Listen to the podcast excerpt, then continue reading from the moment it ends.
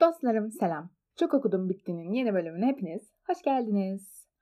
Öncelikle umarım iyisinizdir. Güzel dileklerimi sizlere ileterek başlamak istiyorum. Ben iyiyim. Yani iyi diyeyim. iyi olayım. Hayatıma devam etmeye çalışıyorum. Bugünün konusuna geçeyim mi? Hayır geçmeyeyim. Öncelikle e, elime yazdığım, unutmamak için elime yazdığım bir şeyden bahsedeceğim. Çok okudum bitti. Instagram'da aynı isimle çok okudum bittiyle bizi oradan takip edebilirsiniz. Evet bunu hep sonda söylüyordum ama artık başta söylemeye karar verdim ve unutmamak için elime yazdım. Hemen o zaman artık bunu söylediğime göre bugünün özel bölüm temasına geçebiliriz. Şimdi bilirsiniz ki ben özel günler ve haftaları çok seven bir insan olarak bugünü hayatta kaçırmazdım tabii ki. Ve e, feminist bir birey olarak da bugünü hayatta kaçırmazdım. 8 Mart Dünya Kadınlar Günü bölümü yapıyoruz bugün sizinle. Evet siz de çok sevindiniz bence. Öncelikle şundan bahsedeyim birazcık. Şimdi bu 8 Mart'ın çıkışını bir konuşalım isterseniz birazcık. 8 Mart hakkında bilgilenelim. 8 Mart çoğu kişinin bildiği üzere 1857'de Amerika'nın işte New York kentinde bir tekstil fabrikasındaki e, işçilere polisin saldırması sonucunda işçiler fabrikaya kilitleniyor. Arkasından çıkan yangında da işçiler e, kaçamıyorlar ve 120 kadın işçinin ölmesi sebebiyle 8 Mart Dünya Emekçi Kadınlar Günü olarak kutlanıyor. Aslında birkaç tane daha teori varmış. E, bunlar ne mesela? Söyleyeyim hemen kısaca onlardan da bahsedeyim. Rusya'da Çarlığın yıkılmasına yol açan 1917 Şubat devriminin 8 Mart günü yapılan kadın yürüyüşü. Sonra yine Amerika'da sosyalist olan kadın işçilerin sendikal haklar talep etmesi falan filan falan filan. Böyle yerlerden 8 Mart gelmiş. Ya kadınlar günü diyoruz ama hani emekçi kadınlar günü sadece e, genel olarak bütün kadınlarımızın emekçi olduğunu düşünürsek yani uyuyor aslında Dünya Kadınlar Günü kısaca. Ve buradan şey yapan erkek arkadaşlarımıza da seslenmek isterim. Uluslararası Erkekler Günü diye de bir gün var 19 Kasım'da. Bu Twitter'da mutlaka görüyorsunuz. İşte kadınlar günü var, işte erkekler günü yok. Madem eşitlik istiyorsunuz neden yok? Hayır var arkadaşlar. Araştırmanızı öneririm sadece. 8 Mart tarihinden bahsettik. Şimdi birazcık ben konuyu saptırıyorsun diyenler de olabilir. Normal karşılayanlar da olabilir ama ben yine de kendi podcast, podcast konuşsam bir de keşke konuşabilsem. Kendi podcast'im olduğu için canımın istediğini yapma özgürlüğüne sahibim ve o yüzden biraz feminizm hakkında konuşacağız.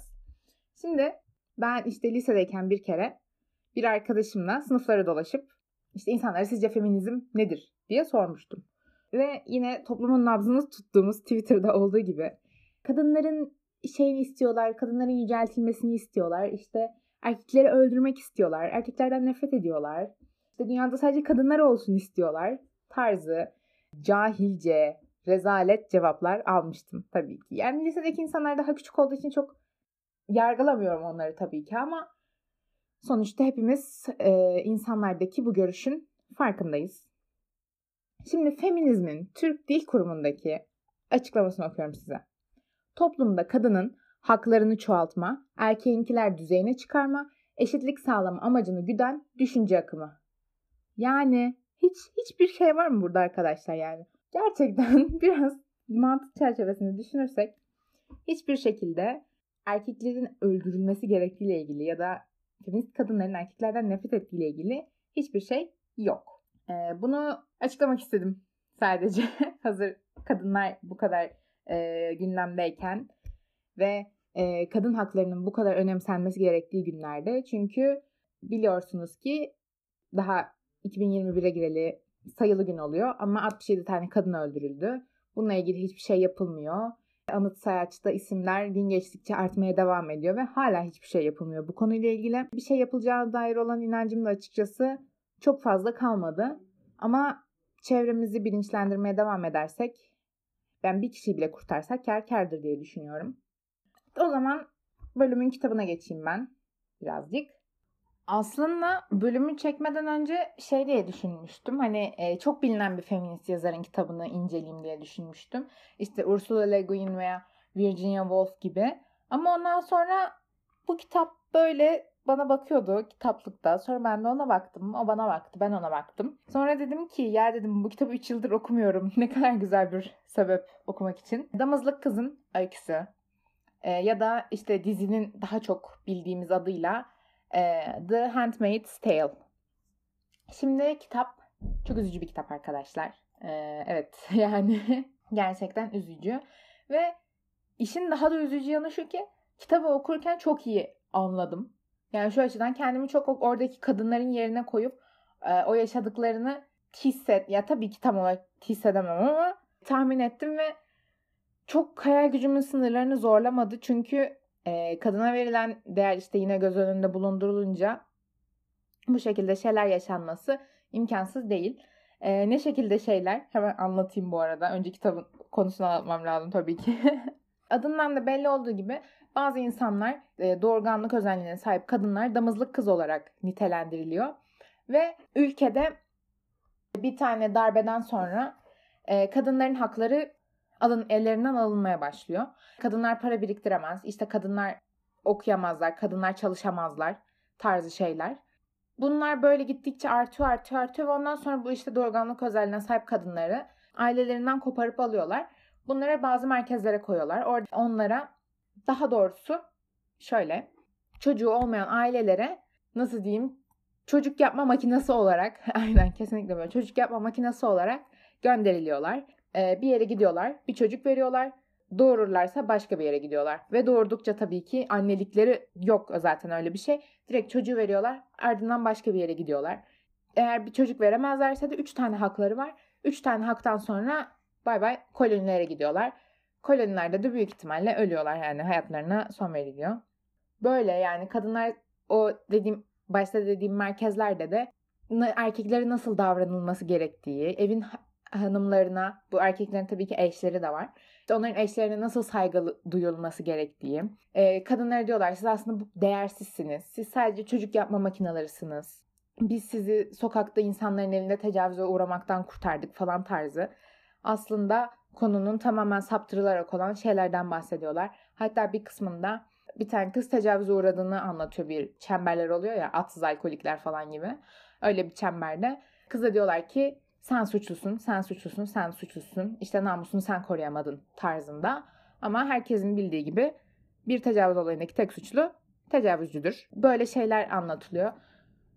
Ya görülen muameleler falan çok kötü. Gerçekten herkesin okuması gereken bir kitap. Ben aslında diziyi e, izleyip de şey yapmak isterdim. Yorumlamak isterdim dizili kitaplı film konseptinde. Ama dediğim gibi kitaplıkta böyle çok mavi mavi kapağıyla bana sırıttı.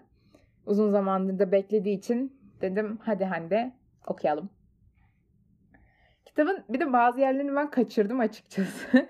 Çünkü ağladığım için pek odaklanamadım. Bazı kısımlar pek bilinçli değildi yani. Ee, o yüzden az önce anlattığım açıklama kısmında yanlış anladığım yerler varsa olduğunu pek zannetmiyorum ama siz okurken fark ederseniz bana söylerseniz sevinirim. Ben de kendim yanlış anlaşılmamı düzeltmiş olurum.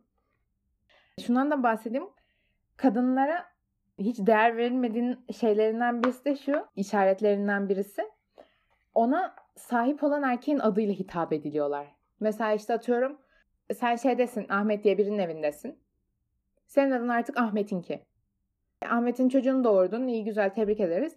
Mehmet'in evine geçiyorsun. Bundan sonra adın artık Mehmet'inki. Sen sadece onun malısın gibi kalemisin, defterisin hiçbir farkı yok. Hatta onlardan bile daha değersizsin belki.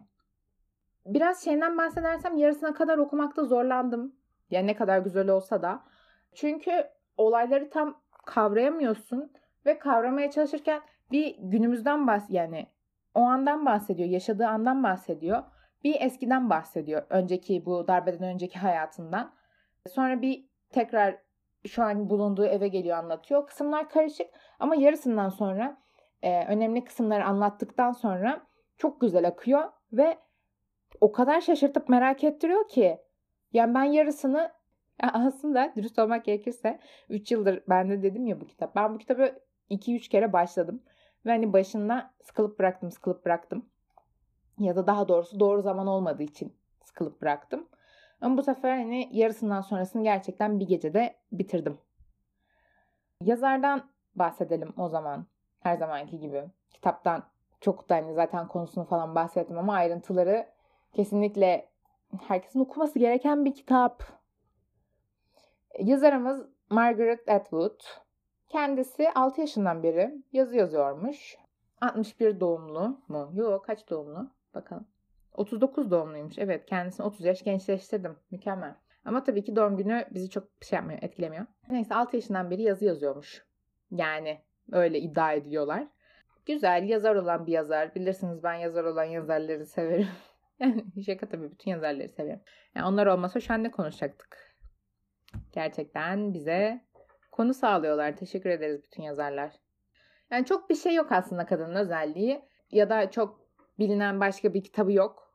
Bu biraz daha şey olduğu için feminist distopya olarak geçtiği için ve biz halk olarak gerçekten distopyalara bayıldığımız için ya da şöyle dünya giderek bir distopyaya dönüştüğü için de olabilir. Böyle bir şey de diyebiliriz. Ee, en çok bilinen kitabı bu. Ben asıl yazarla ilgili şundan bahsetmek istiyorum. Yazar yanlış hatırlamıyorsam Times dergisinde kitapla ilgili diziye çevrilmeden önce bir yazı şey yapmış. Daha doğrusu makale olmuş röportajda, röportaj tarzı bir şey. Oradaki birkaç kısımdan bahsedeceğim. Mesela kitaplarda bu dedim ya eşler var evde. Bu damızlık kızları nasıl onlara davran davranacaklarını öğretiyorlar. Onlar işte saflığı temsil eden mavi renk giysi giyiyorlarmış. Daha doğrusu giyiyorlar kitapta. Eşler mavi renk giysi giyiyor. Damızlık kızlar kırmızı renk giysi giyiyor. Damızlık kızların kırmızı giymesinin sebebi de doğum kanı. Bir de şey Meryem'i temsil eden kırmızı renk olduğu içinmiş. E, çünkü onlar doğum yapması lazım. Başka hiçbir şey yapmalarına gerek yok. Ve bir de şunu demiş. Benim hoşuma gitti. Gerçek hayatta kadınlar ilginç ve önemlidir. Onlar doğanın sonradan aklına gelmiş bir fikir değildir. Kadınlar insanlığın kaderinde ikinci planda yer alan oyuncular değildir ve her toplum her zaman bu gerçeğin farkındadır. Özellikle buranın şey kısmı doğanın sonradan aklına gelmiş fikir değildir. Tanrı da bunu şey dememiş. Abi de kadın diye bir şey yaratayım ve hani ötekinin kölesi olsun. Yani değildir herhalde. Umarım böyle bir şey yaşanmamıştır. Evet, yazarın bahsettikleri bunlardı. Sanırım bu bölüm bu kadar olacak. Yani aslında çok söylemek istediğim, konuşmak istediğim çok fazla şey var. Ama çok konuşurum bu konuyla ilgili. Yani bilen bilir bu konuda çok duyar kasmayı severim. Ya da duyar kasmak değil de insanları bilinçlendirmek diyelim. Bana duyar kasıyorsun diyorlar da bence ben bilinçlendiriyorum insanları. bir bölümün daha sonuna geldik. 8 Mart özel bölümüydü. Umarım beğenmişsinizdir. Umarım memnun kalmışsınızdır. Sizin de bu konuyla ilgili söylemek istediğiniz şeyler varsa işte 8 Mart'la ilgili, Damızlık Kızın Öyküsü'yle ilgili veya diziyle ilgili söylemek istediğiniz şeyler varsa ya da genel olarak kitaplar, podcast hakkında bir söylemek istediğiniz şeyler varsa bana her zaman ulaşabilirsiniz Instagram et çok okudum bittiden. O zaman en son Virginia Woolf'un bir sözüyle kapatalım. Başkalarının gözleri hapishane, başkalarının düşünceleri demir parmaklıktır demiş Virginia Woolf isimli e, yazarımız. Ya da ben size biraz da kitap önereyim arkadaşlar.